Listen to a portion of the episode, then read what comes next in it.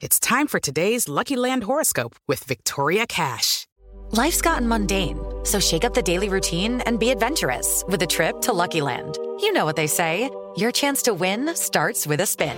So go to LuckyLandSlots.com to play over 100 social casino-style games for free for your chance to redeem some serious prizes. Get lucky today at LuckyLandSlots.com. Available to players in the U.S., excluding Washington and Michigan. No purchase necessary. VGW Group. Void where prohibited by law. 18 plus. Terms and conditions apply. Este es el podcast de Alfredo Romo. 889noticias.mx ¿Cómo vas en el confinamiento? ¿Ya? ¿Ya te estás alucinando con tu pareja? ¿Nominas a tus hijos? ¿Sabes qué? Que es normal. Es normal y aunque no sea, ya en serio, aunque no sean roces entre las personas, eh, muchas veces la cuestión mental es súper importante. Mantenerse optimista es,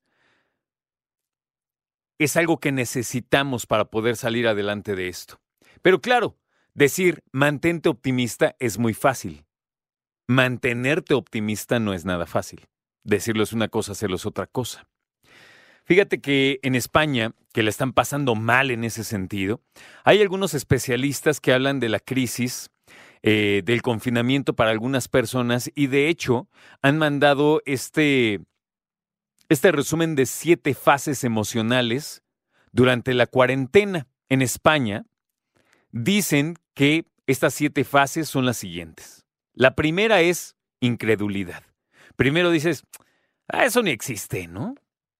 Se me hace que es puro invento eso el coronavirus. Dos, viene esta parte de preparación y entonces dices, no, espérate, esto sí va en serio. Entonces cambias planes, cancelas algunas cosas, pero te dedicas a almacenar. Tres, haces el ajuste.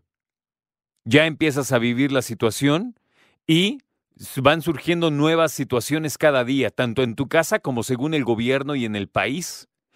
En el cuarto punto ya estás aclimatado, ya estás bien metido en tu casita con tu familia, ya tienes un contacto familiar continuo.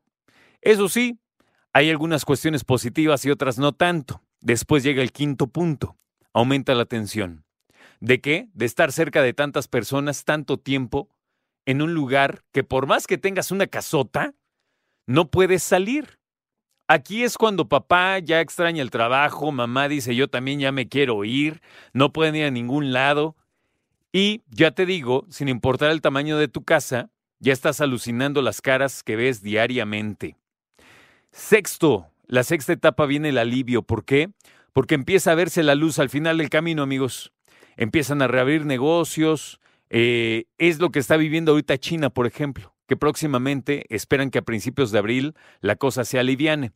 Pero después hay un séptimo punto.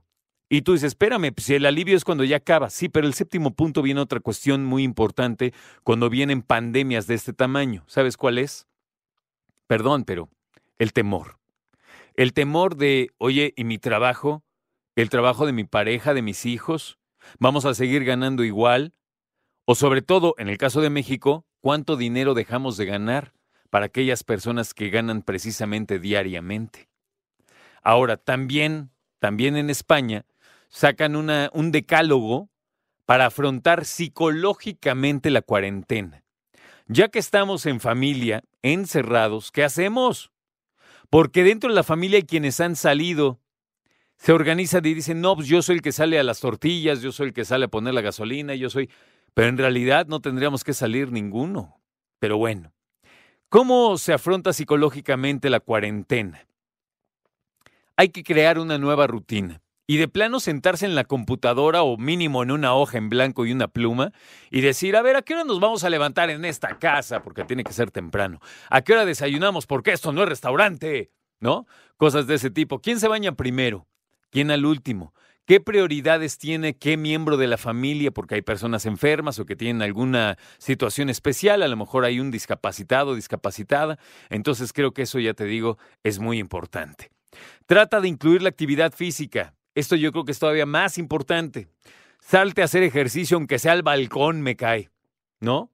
Unas, eh, unas abdominales, unas lagartijas, consíguete por ahí algo que medio pese, unas enciclopedias, a ver qué consigues, pero para hacer un poco de ejercicio. Cuida tu alimentación en el confinamiento. Es muy fácil Me estoy adelantando tantito, pero es muy fácil que una persona caiga en depresión. Y los que están deprimidos no comen bien. Entonces es importante que todos coman bien y bien nutrido, porque comer bien no es echarte cuatro donas. No, señor.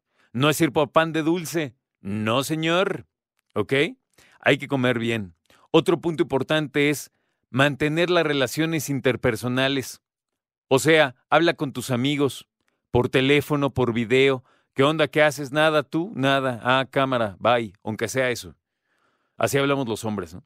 Y las mujeres, bueno, pues tienen ahí todo el rato para platicar.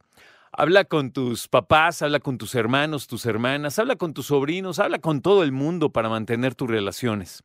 Sexto punto, respeta los espacios. Nada de que, hijo, ¿qué haces? Y abriendo la puerta de su cuarto. No, pórtate bien. Toca la puerta, ¿no? Acuérdate que ese cuarto no es tuyo, es de tu hijo, de tu hija. Eh, hijos, toquen el cuarto de sus papás, no vaya a ser también, por favor, no sean igualados. Séptimo punto. Este se me hace muy importante supervisa tu mente. ¿Qué? Sí, o sea, checa qué estás pensando. ¿A poco no se nos va la mente a veces, la neta? Y terminas pensando, no, pero si para diciembre ya no estamos acá, aquí encerrados. No, espérate, con calma. Una cosa a la vez. Fíjate que una vez en una entrevista que tuve aquí en 88.9 y nunca se me va a olvidar, un especialista de la mente, un psicólogo, nos dijo, acuérdense por favor que la ansiedad es no saber diferenciar entre lo posible y lo probable. La ansiedad es no poder diferenciar entre lo posible y lo probable. Ahí te lo dejo de tarea. Octavo punto, y este también es importante, aplica técnicas de relajación, pónganse a meditar en familia. No, es en serio. O sea, ya que lo pruebas y ya que le explicas a tus hijos en qué consiste, créeme que pueden. Cuando yo medito, hasta mi perro se echa a mi lado así, ya sabe qué onda. Es neta, el jazz ahí anda. Pero bueno, noveno punto, limitar la cantidad de información sobre el tema. Yo aquí te recomiendo tajantemente que escuches 88.9 Noticias, información que sirve, que no tiene noticias falsas, que las noticias son verificadas y no andan diciendo cosas que no son ciertas, no andamos diciendo cosas que no son ciertas. Me llegó un mensaje de una amiga y me dijo, oye, mira esto. Era un mensaje, échate esta, ¿eh? Era un mensaje que decía que la Organización Mundial de la Salud iba a empezar a repartir apoyos económicos. ¿Y la Organización Mundial de la Salud de dónde sacaría dinero? No, no, no. Olvídense las fake news, por favor, y escuchen 889 Noticias. Ponte pequeños objetivos diarios, ojalá puedas conseguirlos, y si necesitas información y apoyo psicológico, también búscalo con tu médico de cabecera para que te oriente. Escucha a Alfredo Romo donde quieras. Cuando quieras. El podcast de Alfredo Romo en 889noticias.mx.